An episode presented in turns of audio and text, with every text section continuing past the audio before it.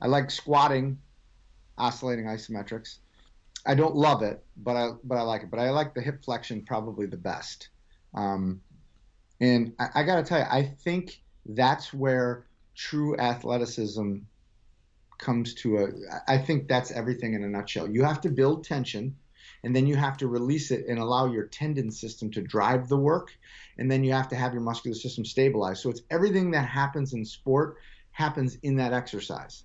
And the more creative you can be based off the exercise you're doing and creating that stimulus, the, the, I think the better output that you're going to get from the system. So, um, yeah, it's a big part of what I do. That was Dan Fichter of Want to Get Fast talking about oscillatory isometrics and how they are so important for transfer to sport and movement on the field of play. You're listening to the Just Fly Performance Podcast.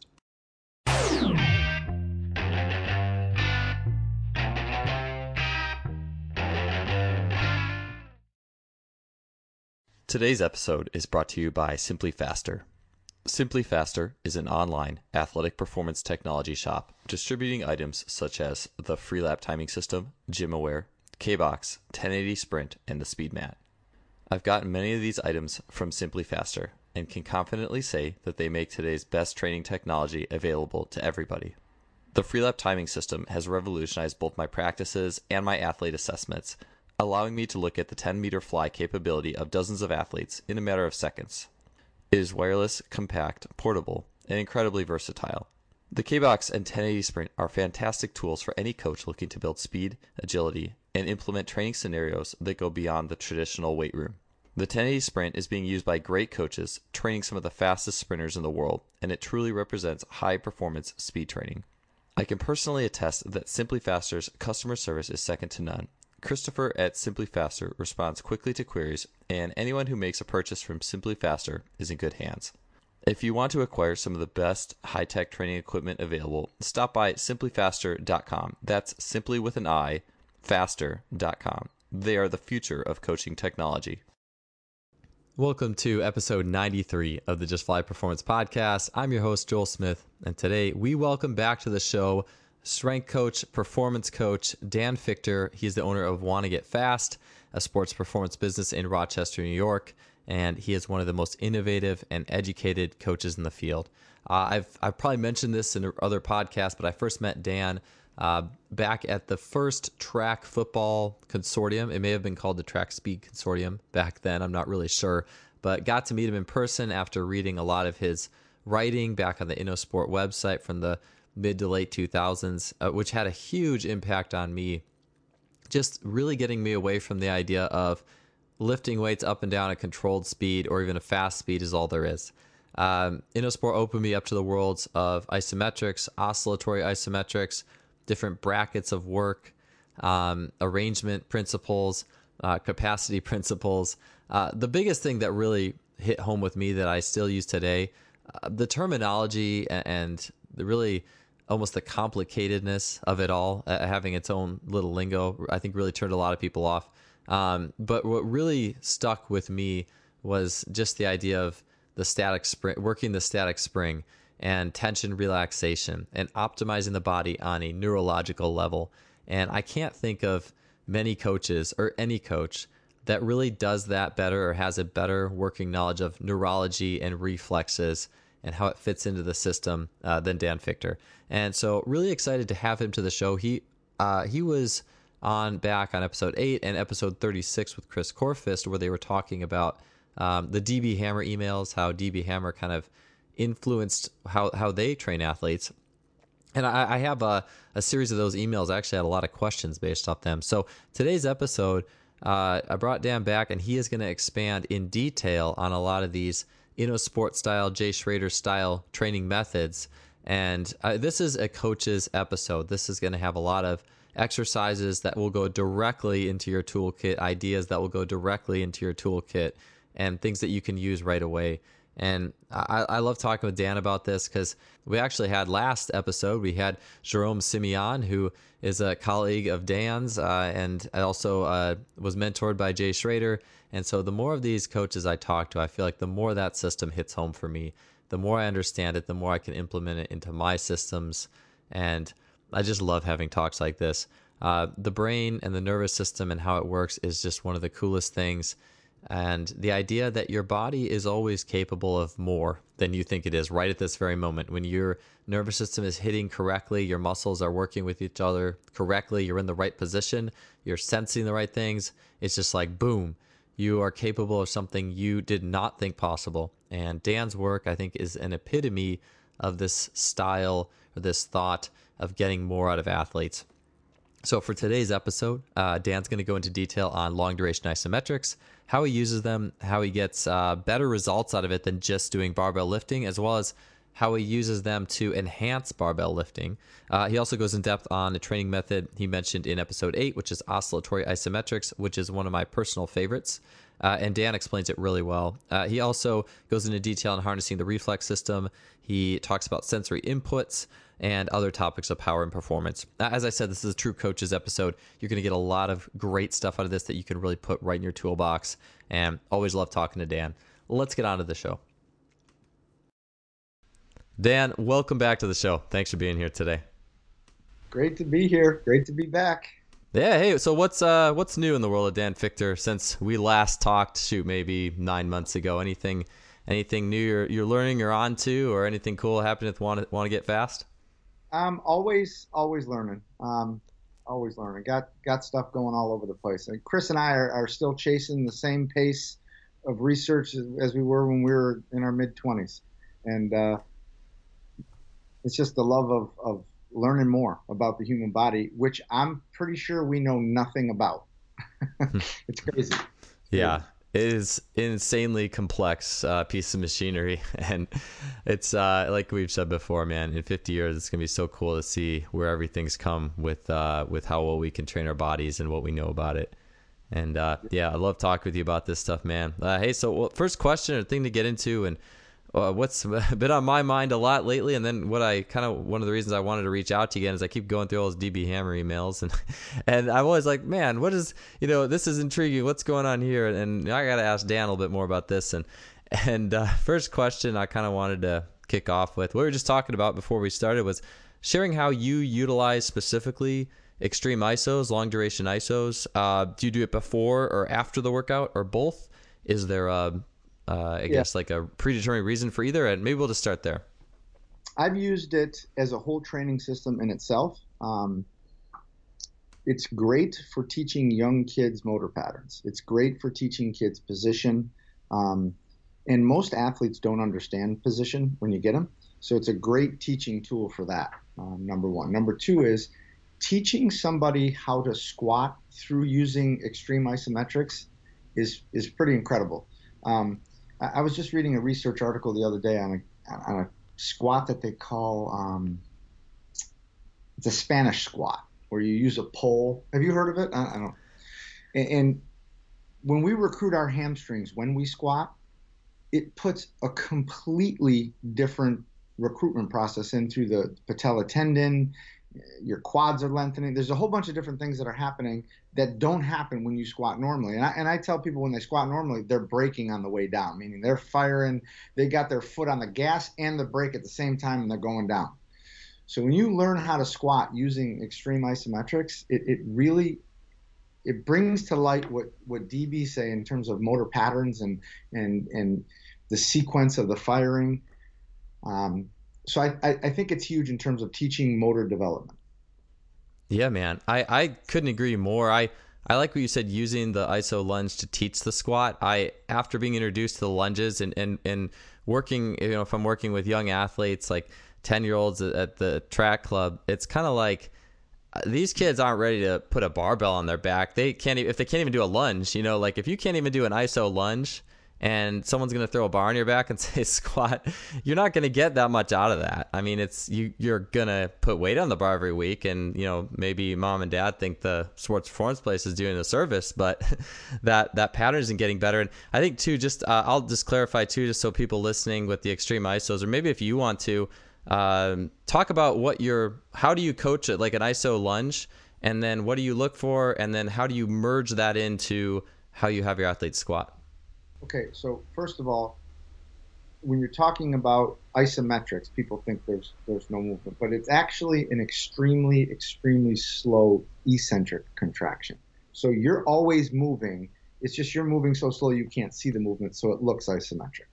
So um, when when Jay first coined the term extreme isometrics, he he told me, and I'm not quite sure this is true or not, but it kind of makes sense with his personality that he did it as a, as almost like a joke to people who don't really understand what's going on.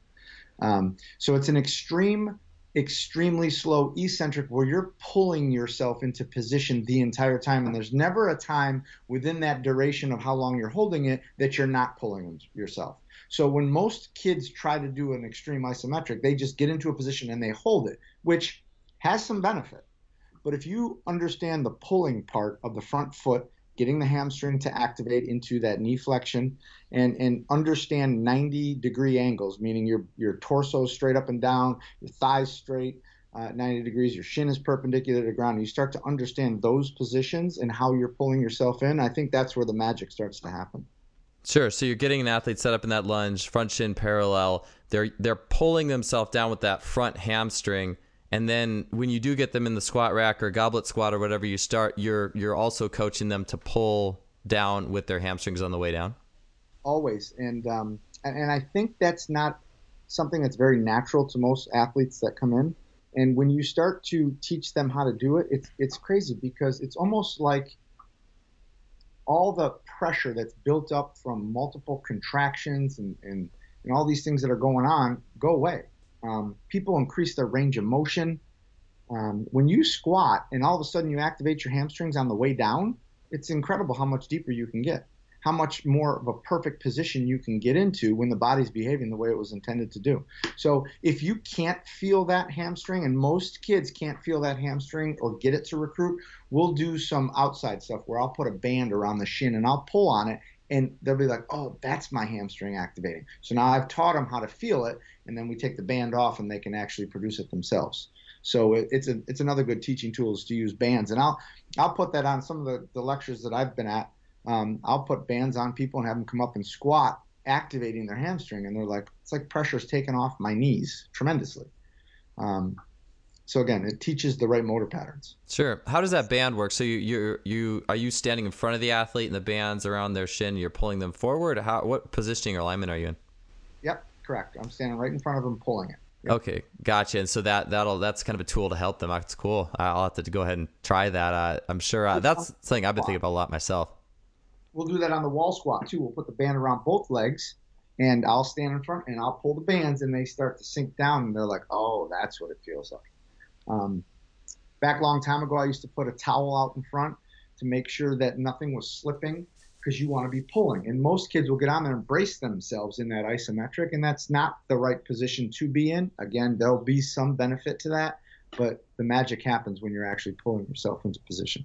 That's cool, man. I know. Yeah, that's. I feel like I've every time I've tried to do that InnoSport, Jay Schroeder wall squat and try to feel my hamstrings, I have a really hard time. Which uh, for those of you listening, it's just basically a wall sit where you're trying to pull yourself down. That's like I feel like one of the harder ones to figure out of the, that ISO series. And, and I'll go up to kids and I'm I'm feeling their hamstring, and when you feel it, you can almost feel the oscillation where it turns on, turns off, turns on, turns off, turns on, because they can't recruit it fully. Um, and then you get the band on them, and then they understand exactly what it feels like. And you can hold it way longer because now the quad, there's pressure off the quad, it's lengthening, and, and good things are happening. So it's good. And now, now with, with that being said, and the way we teach that, I stack that with some eye stuff and some cerebellum stuff to make the, the motor pattern even more enhanced and to even get more out of it. So yeah. it's it's neat. Yeah, I love it, man. Uh, hey, so you get an athlete come in, young athlete, they, you know, they're learning just how to get positioned, put things together. Are you having them do a few minutes of a lunge, a few minutes of a wall sit, then getting in, you know, some squats, or what's your what's your progression uh, for when you feel like that's uh, something that they're ready to do? To do. It, it, it could. Um, if you're really young, that's all you're doing. You're doing multiple positional isometric work, um, and then I'll kind of throw in some other movement stuff just to make them happy like they're doing something. you can't just have kids hold isometric contractions for five minutes because you wouldn't have any business.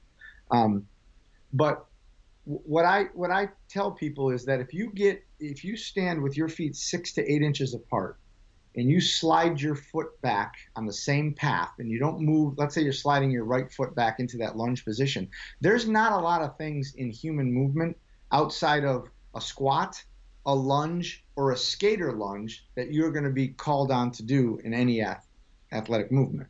So we make sure that we can perfect those movements, understand the muscles that need to be recruited during those movements before we really start to advance into any plyometric or running stuff or any of that. I'd call it more complex stuff.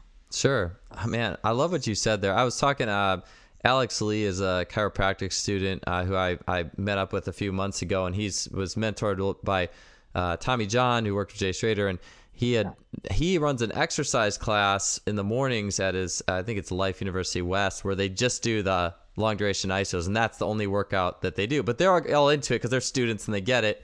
But like I and and I'm it's really effective. But it is interesting how what parents will pay for, right? Like knowing I don't know the facility, but knowing people who do, it's like parents aren't they don't like this. They're not going to pay for this. It doesn't. But yet the simplest things are the most effective ones, not you know the things that are um, more, I guess, marketable, like all the the skippy, sprint drilly, like looking things that parents like, whoa, that's awesome! Like, look at that, you know. I, I think I've told this to everybody who's ever interviewed me. I get phone calls from parents constantly. You've been working on my kid's form. I'm so appreciative of that, and I'm like, um, we don't run much. They're like, well, what do you mean? Don't you do the high knee drills and the running on the balls? Mm, no. We've done isometrics and, and we've done drills to change your form from the inside out. And uh, again, most young kids can't even hold themselves in, in the correct position yet. We're going to have them run and make that even worse. Yeah. So. You're listening to the Just Fly Performance Podcast, brought to you by Simply Faster. Yeah, I, I feel like someone should do a research study. This would be a cool one. If it was like you take a group of, I don't know, nine to 12 year olds and have them sprint. And I, if you'd have to be able to objectively quantify how well they're running, I guess maybe like what limbs are doing and things like that. But just have them do extreme isos and maybe you know spend more time playing on the playground or something, and then have them go back a few months later and see how much better it is without having done a single a skip or you know, or what speed ladder or whatever. And then maybe, I don't know, then maybe some people would think that's a little bit better, but I'm not even sure at that point. Yeah, yeah. Uh, hey, cool. So hey, uh, so out of the the vein of the isometrics, so you got those in. Uh, kids are holding position well. Maybe the athletes are a little older. Uh, at what point? Or I know in our last podcast together, I think it was the one that we did way back, like episode eight. Uh, I think, as my recall goes. But you had talked about oscillatory isometrics, how much you love those, uh, and so could you just expand a little bit on that? So, what are some favorite um, like like movements you tend to pair the oscillatory isometrics with? I know you could do it with anything, uh, but are there any kind of like common go tos like this works really well uh, that you yeah. use? Um, yeah, I, have seen oscillating isometrics explained a lot of different ways. Um, and I'm not going to say a lot because a lot of people don't use them, but the people who do use them seem to have a different variation of, of how they do them. Like I've, I've watched Cal do his oscillating isometrics. Mine are completely different. Um, there's no right or wrong.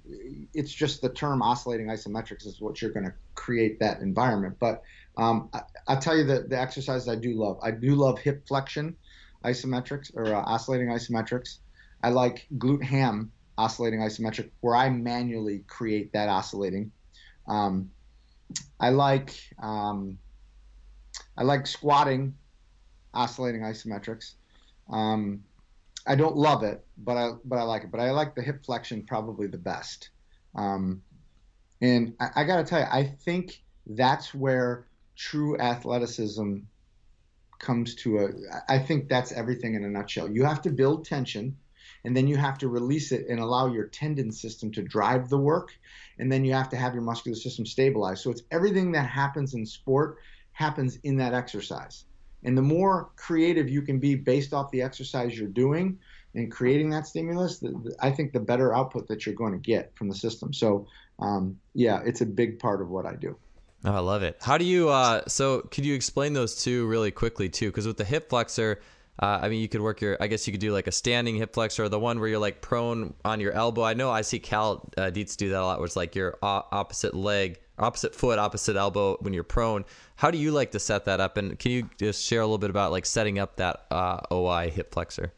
Have you ever seen Jay's hip flexion isos where where everything's at a 90 degrees? So if I got my back leg up on, it's like a Bulgarian squat, right? Oh yeah, yeah.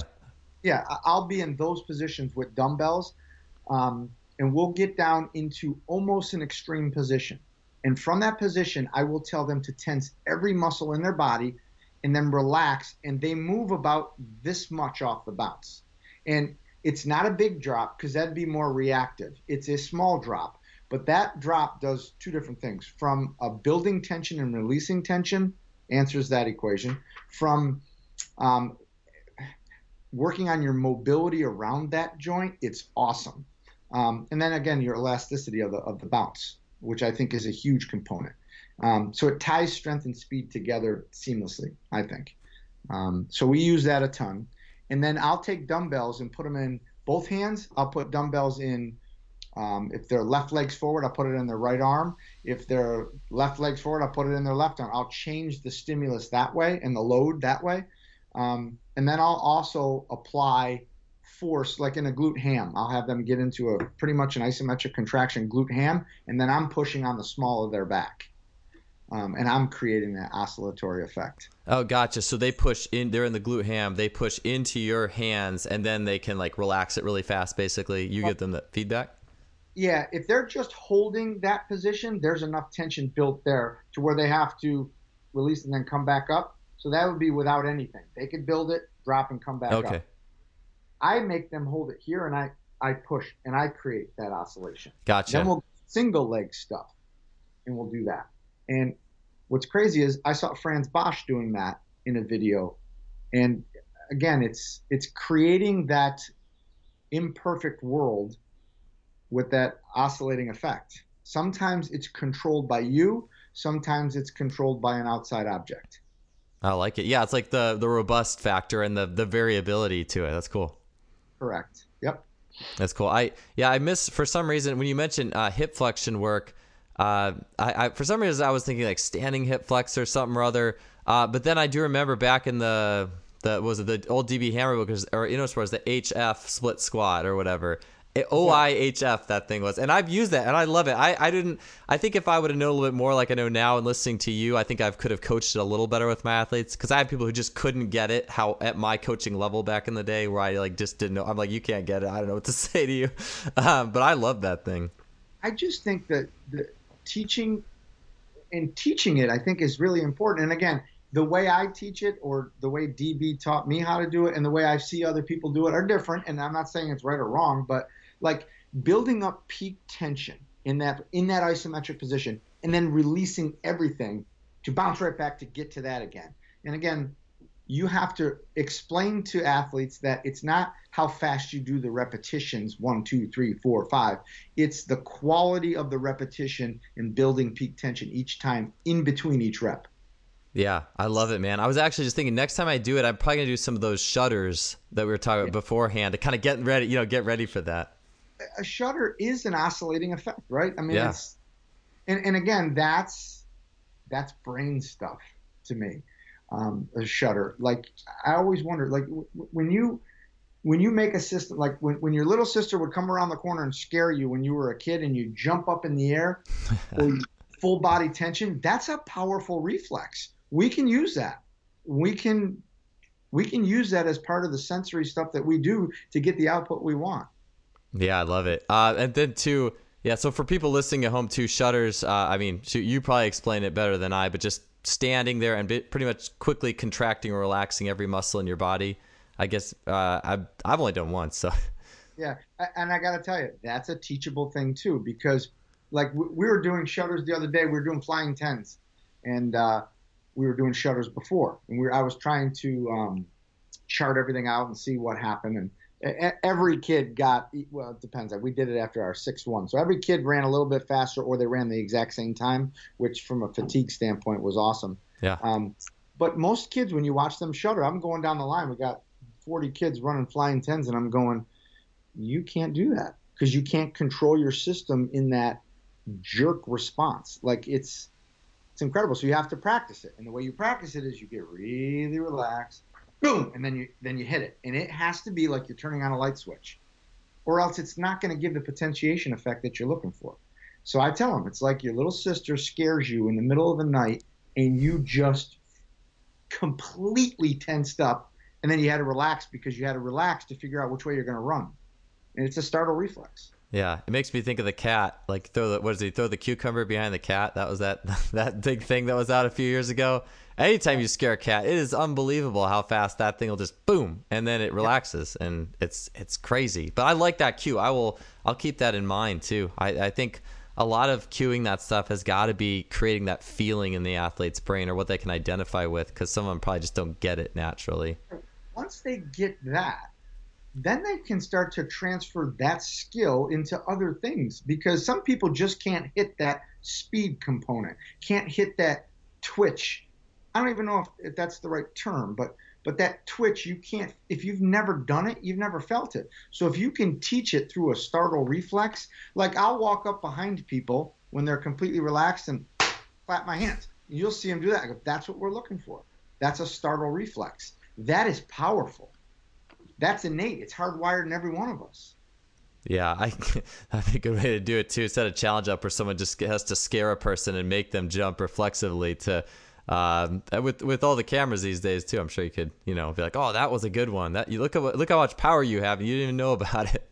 Yeah, we got a running joke on our on our football team with the coaches is, it, like I'm I I love to watch video of animals in the wild, and and just from the way they run, how tendon driven they are, to all their innate reflexes. Like if you ever watch, and they have some of this stuff on YouTube. Like if you have, and, and they've done this with polar bears and, and, and antelope. So when an antelope is going to get killed by a lion, it will go into this Moro response where it just completely gets stiff and it falls over and the lion stops eating it because it thinks it's dead already, and he wanted to kill it. So he's tearing it up, tearing it up, and then you'll see the lion stop, let go, step back, and the deer will get up and take off like nothing ever happened. And it's this hardwired response in their body that they just go stiff and they get rigor mortis. Like I look at that and go, you know what? We have that in us. Can you create that type of stiffness and, and elicit those types of responses? And that's kind of neat. So that's where my training has gone. It's all reflex driven, all brain stuff, all neural reflexes, stuff like that. I love it. I love watching animals, and I love that you brought that up. I feel like and watching animals, it's where it's at. It's like you want to. I mean, yeah, watching Michael Jordan's cool or Usain Bolt's cool, but you know what's really cool is watch like a cheetah or you know watch a bobcat jump or a bird like take off. I mean, yeah, it's cool to you to guys like you and I, but it's not cool when other people are watching you watch and go, "What are you doing?" I'm yeah. like, "Well, I'm studying the human body because we can do these things." Like I'm going to tell you, like I heard a guy speak reflexively one time on on just the ears, right? So when you when you hear a, when you whistle and you hear a dog and you see a dog's ears turn, right? So a, a dog's ears will lift when you go, right? We have that in us, but it's it's a deadened reflex. We don't use it anymore. But if you tug on somebody's ear like this, it relaxes the musculature on that side of the neck and, and, and, allows you to turn your neck. So if someone comes to me and they have a stiff neck, and I tug on that ear and I rotate their head, that stiffness is gone. And it's a reflex. We don't use it anymore. But if you stimulate it, good things happen. Man. So it, it's it's learning things like that that help us in our craft, and it's cool. Yeah, that was a that was a question that I, I had for you was uh, approaching an athlete's reflex system. Is there anything else in terms of reflexes that you want to expand on and various things you're trying to train? Well, again, we, we talked about this when we were offers. Is you have to have that sensory that sensory input to get a motor output, right? So you can talk about neural reflexes, visual motor stuff, touch, vibration, light. Any of those things are going to recreate create a great motor response for you. Um, just even like warming up. Like we'll warm up and we're rubbing we're rubbing areas where I want blood to. So make sure the brain's waking up and knowing where each muscle is. Today we had a kid in with a hamstring issue going on, um, and I'm I'm rubbing the back of his leg. I'm making sure his brain knows exactly where his muscular system is in space. And he's like, "Well, yeah, all you did was rub my leg. It feels better." Yeah, it's it, the power of the brain. The the power of touch in any of that stuff is, I mean, even just something as simple as a knee, you know, a little patellar strap or a thigh sleeve, like there's a reason that stuff. I mean, it's simple, but there's a reason that stuff is effective in terms of stimulating the the sensation. Absolutely, and, and when you get into you know our world of, of running and jumping, it, it's human locomotion is this this interplay, right, between mechanical energy, neurological energy. So these reflexes play a huge role in freeing up the system, and, and you can get some pretty huge responses in, in just the gait alone. You're listening to the Just Fly Performance Podcast, brought to you by Simply Faster. Yeah, is there any uh, is there any other reflexes that you tend to go to? I, I I mean the ones I'm familiar with are the cross extensor, stumble reflex. Uh, are there anything? Is there any kind of um, you mentioned you mentioned the ear and, and I would kind of wonder is there any other hidden reflexes that we we don't use? Is there any specific reflexes you tend to target? Is there any like other movements or drills where like this is to get this reflex going or anything like that? Well, posture is reflexive, right? So we we always like and and I did a lot of this. Like when I when I was first got into to Jay stuff and we're studying posture and all this stuff, posture is reflexive. It's not something like whenever you start to speak about posture, you'll see people do this. And they'll sit up and they'll spread their shoulders, right? And they, it, but that's not. It's a that's reflexive. You can't control. Your brain sets that.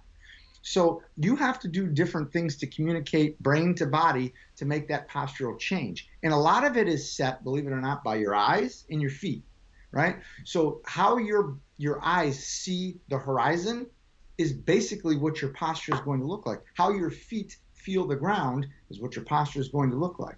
But everybody seems to say, oh, you, you got to make sure you're training your backside to make sure your subscaps are. But I get it but I got to tell you, the muscular system's along for the ride. If you're not impacting your brain and your eyes, which is the highest, like I believe that, that the eyes, it's like looking into your brain.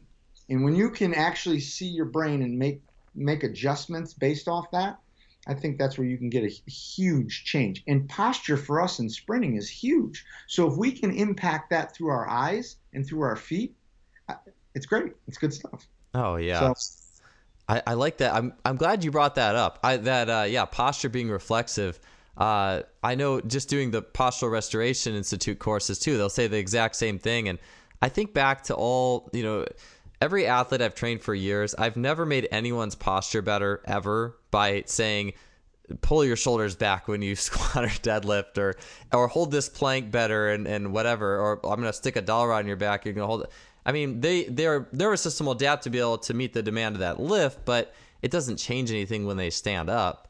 Uh, and then compared to like doing, you know, Douglas Heel's, you know, act, you know, the activation, all of a sudden people's posture gets better because of the brain, or, or doing the breathing resets through the postural restoration, people's posture gets better. Uh, and it's not, yeah, all running through the brain, not, not uh, all, all, the, I guess, the, the reasons that we often think uh, makes it better different eye exercises will change your posture, will change. We do a, a, technique that I that I learned from Dr. Jerry Tennant. It's called the bowling ball syndrome, where the sphenoid is is off. Right. So when the sphenoid is off, like I'll check people's ears, and they'll be on crooked. When your ears are on crooked, then your hip is off. When your hip is off, you're rotated forward, and you and your shoulders are off. So we'll we'll send a contraction through the traps which balances the sphenoid, which takes care of the crooked ears and the hips. It's incredible. And it's got nothing to do with stand up tall and do that. I don't care if you stand up tall, you're still going to have a crooked shoulder. You're still going to have your ears on crooked. So you have to address the brain.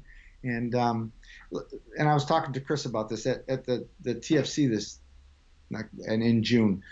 We want to talk about that. I mean, that's basically all I'm doing. And and all the other lifting stuff and plyometrics, that's all good stuff. It's great, but you can make it better when when you're hardwired right to your brain.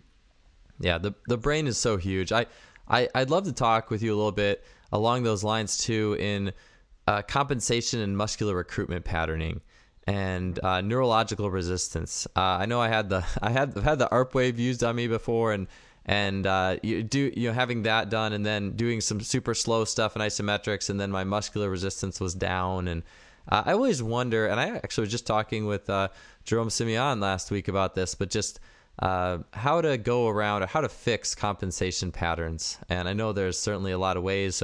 But what are some of the most common uh, compensations or muscular resistances that you tend to see, and how do you tend to address those? I, I think you you try to address it first through gait, just a regular walk pattern. You can tell different things are going on because again, it's a harmony of those reflexes going on when you walk, and when you run, it's just a it just highlights them more, hmm. right? So I think if you can do exercises and then have somebody walk and watch the impact it has on their gait, then you know that that exercise is efficient for that person. Does that make sense? Yeah. Oh, yeah, yeah. Um, was it Paul? Uh, I think Paul Chek. Paul Chek had called it like the parking lot test too. If you do therapy on someone, they should be able to walk or walk to the parking lot, their car and back, and still be walking fine. Like you know, it should. It's whatever you did should have. I think I'm going off a tangent actually, but uh, I know what you mean. Sorry. It, it's crazy because all these different people that I've learned from, it all comes back to basically the same stuff. And like I, I used to, when I hear Paul Chek speak when I was 25 years old, I thought he was crazy. But now you come full circle and you go, you know what? He probably knew what he was talking about. it's the way your brain communicates with the body. Um, and then from that, it's if a particular exercise or a stimulus improves your gait, then it's good. It's it's good. It's good to use. Um, so we'll do a lot of that. Then there's the whole impact that lifting has on your reflexive system, which in the last two years, I've figured this out, and it's not good. I mean, and I learned it, I don't want to say his name, through Louie Simmons. I mean, his reflex system is shot because he spends his life bilaterally lifting heavy objects. You have to include your brain in that work, or it's going to shut off.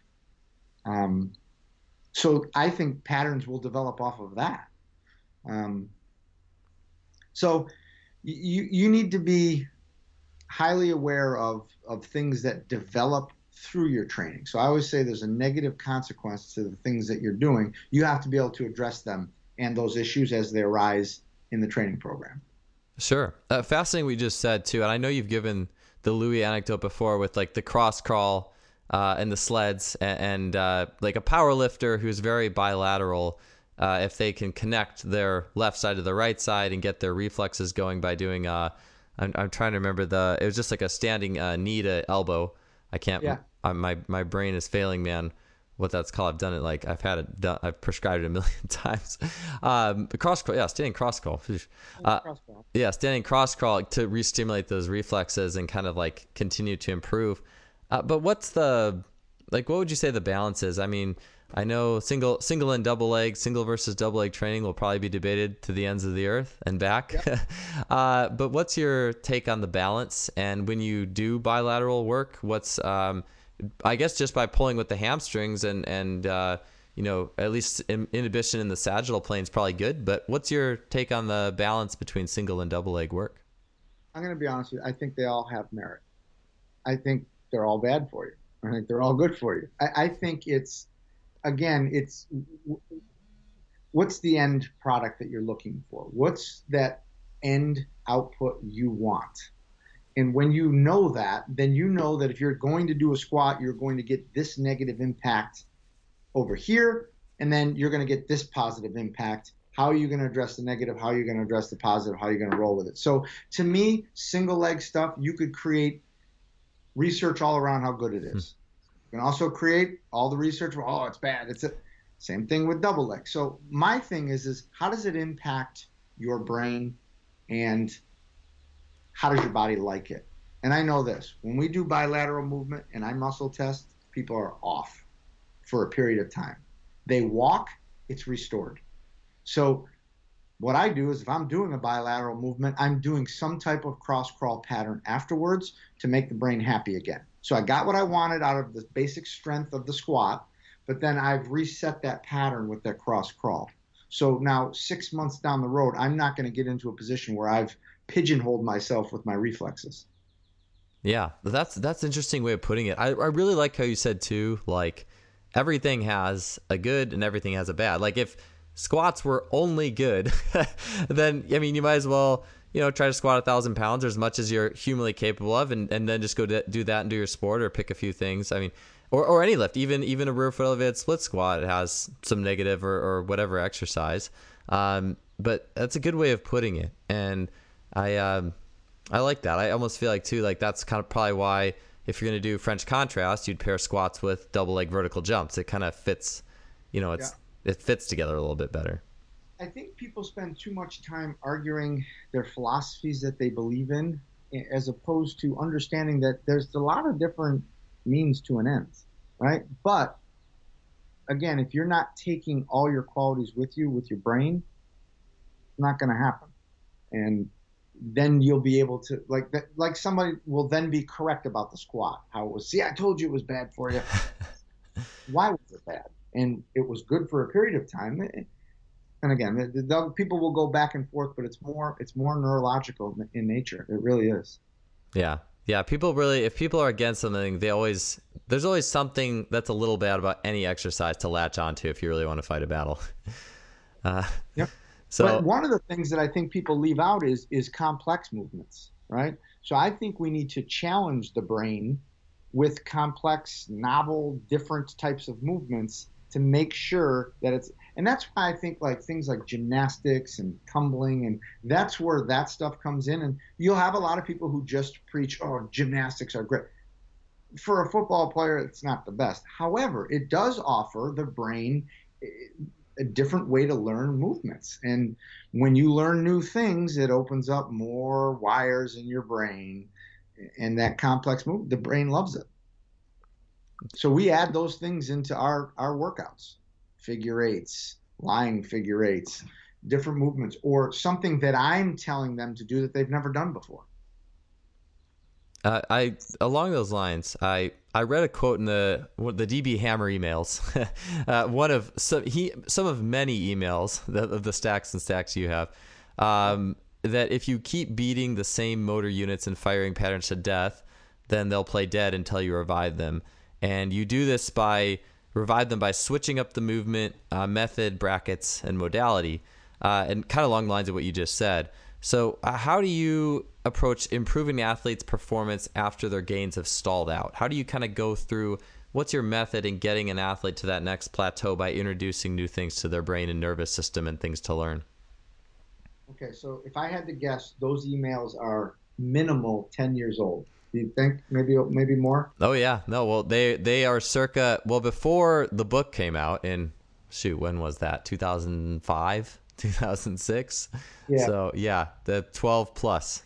Okay, so when he talks about changing modalities and brackets and all that stuff, fascinating stuff to us. What I'm speaking about right now is the exact same thing. It's, it's changing your movement patterns, but I'm talking about stimulating your brain, where he's talking about motor unit recruitment and all this stuff. It's the same thing. He, he just got it through a different way but he changed the pattern of movement. He changed a bracket of energy. He changed it.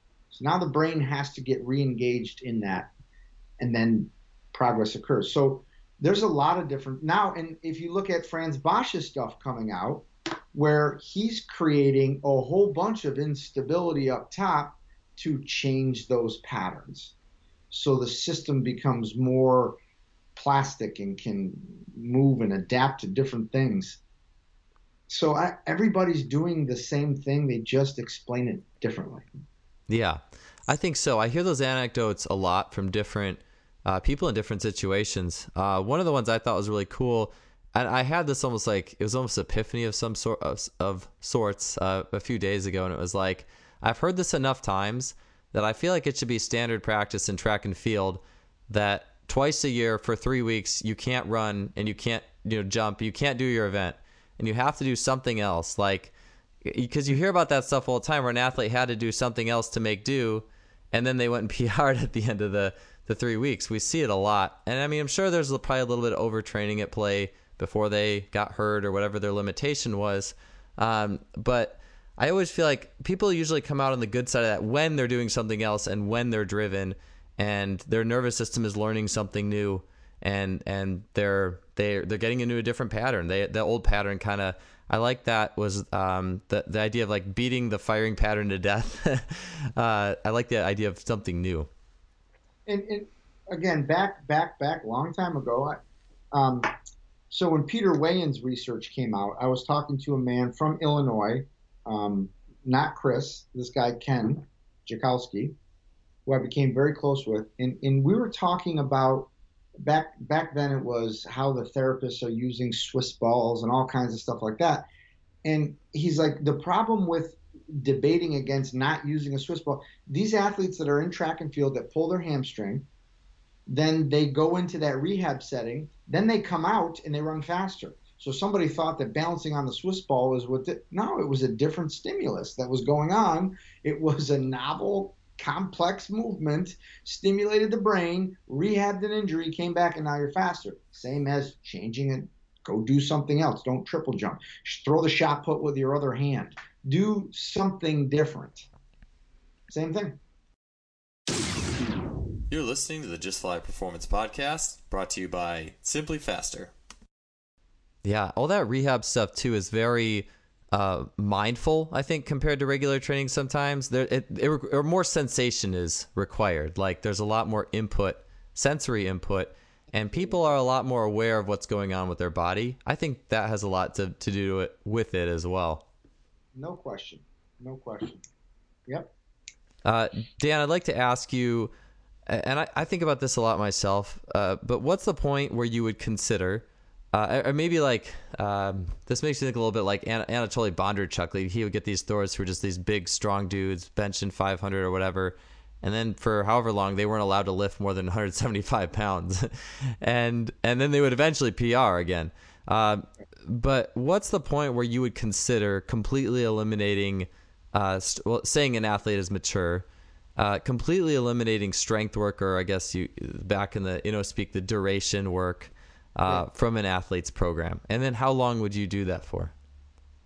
I think it really depends on each individual athlete and when you assess them and how they move. Are they using in high speed movements? Are they using their muscular system to stabilize themselves and driving themselves through the tendon system?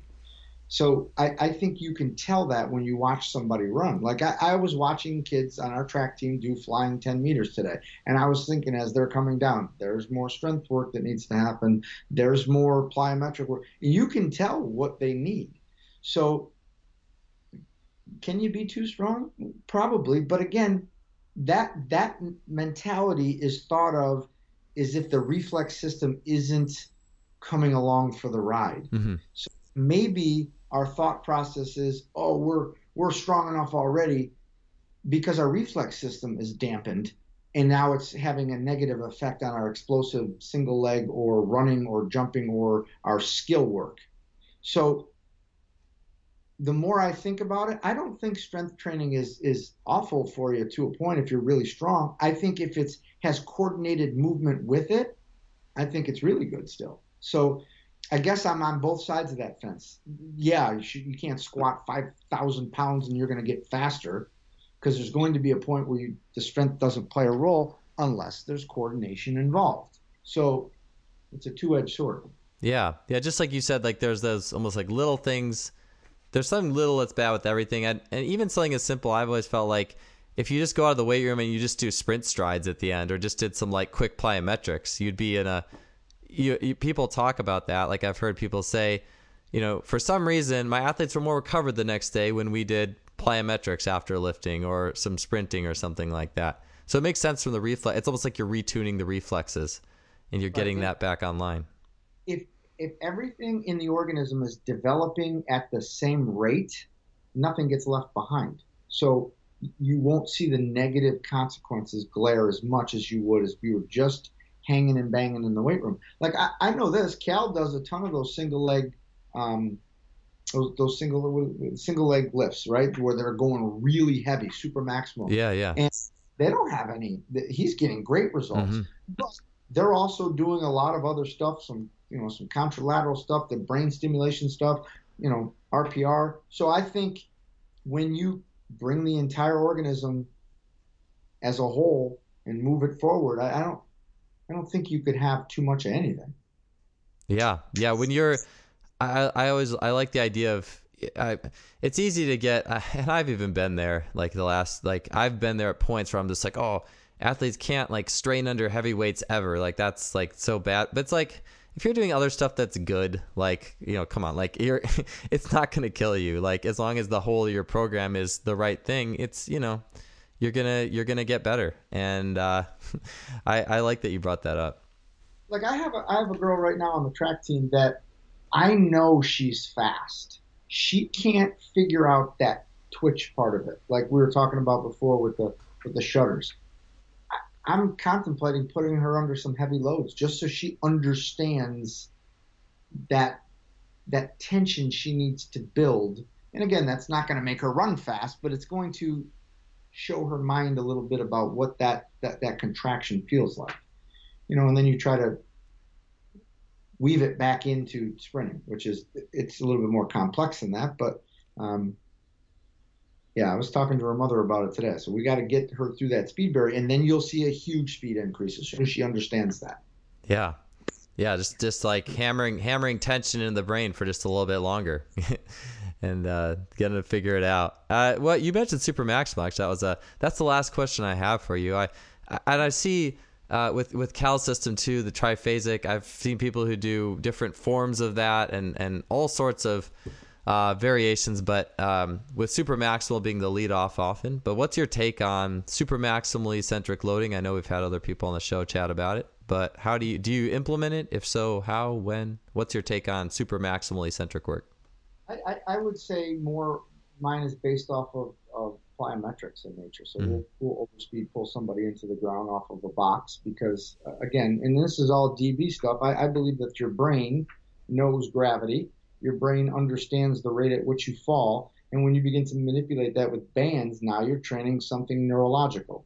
Um, so we will do that when somebody can show me that they can hold positions and all that good stuff. But um, yeah, so I think it has merit. I, what Cal's doing is working. Um, I haven't done that a ton in terms of just heavy loading um, super maximal like that, but I've done it with plyometrics. And we've jumped off some pretty high boxes. And I, notice I say jump off. I don't very rarely jump up. Um, and we've pulled with bands and we've created that type of, of um, high intensity stuff. But, uh, you know, not a lot of, of what, what Cal's doing in, in the triphasic and that super maximal stuff. Sure. I yeah myself, and I probably am. I'm also a little biased in my like I'm much more a plyometric athlete than I am a, a heavy lifting athlete. But I've always felt like I'm going to go to plyometrics first before I try to throw a ton of weight on your back and get as much as I can out of that. And then if maybe we could still keep going with super maximal work. But um, no, I, I totally agree. I like the idea of if you're going to train you know full range using the, the resistance and the isos and then the plyos takes care of that short quarter squat type stuff for the most part. So about two years ago, three years ago, maybe 2015, that that that lady Rio, um, Ebonie Rio came out with that tendon research on um, isometric stuff. So if you if you go into Frans Bosch's stuff, if you and, and you start to really take all this research that's out there, being strong isometrically is really really important for, for locomotion. Really important, whether it be through your foot complex or through your hamstring complex. Isometric contractions are where it's at. So then it's tendon strength. Can your tendons store and release energy and do it over and over and over again without being in a fatigue state or going into a faulty recoupment pattern? So, so I started doing isometric tendon work, listening to a metronome, getting the brain cortically involved in in the actual strength training. And then I was talking to Chris last week, and he's going to have some cool research that he found, and he's going to talk about it at TFC about this lady who was who's talking tendon research, saying we don't do enough isometric work at length to be able to make sure these tendons can store and release energy over longer periods of time, um, and how certain foot positions, so like your acceleration position and then your maximal velocity position can all be trained isometrically. So I've been doing a lot of that lately. A lot. Yeah, I love it. Yeah, the tendons don't get enough love, I think, in our profession. I'm always interested in anything that that's talking about training them or training them positionally. I think that's good stuff. Yeah. Read Rio's research. Yeah. That's, she's she's good at she's got some good stuff. Yeah. Shoot shoot it to me if you can. I'll I'll put it in the show notes here at the end of the episode. Yep. All right. Awesome, Dan. Well, hey, that's all the questions I got.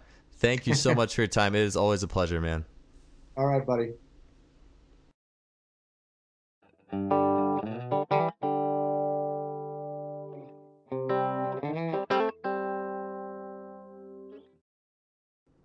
Thanks for tuning in for another episode. Always love talking sport, Jay Schroeder, neurology. That stuff is awesome. And I think the more commonplace that becomes, just and the more ready the industry is for it, the more athletes that are going to be setting personal bests and breaking through ceilings. And uh, again, it's just such inspirational work for me. I hope it was for you as well. Uh, we'll be back next week with another great guest. In the meantime, please visit our sponsor, simplyfaster.com, suppliers of high end training technology K-Box, GymAware, Freelap timing system, muscle stimulators, force plates. They got it. They are the best of in each of the sport tech and training category. Also have a great blog, so be sure to check them out. Also, finally, if you get a chance, please drop us a rating or review iTunes, Stitcher, whatever you're listening to. Would totally appreciate that. We'll see you guys next week.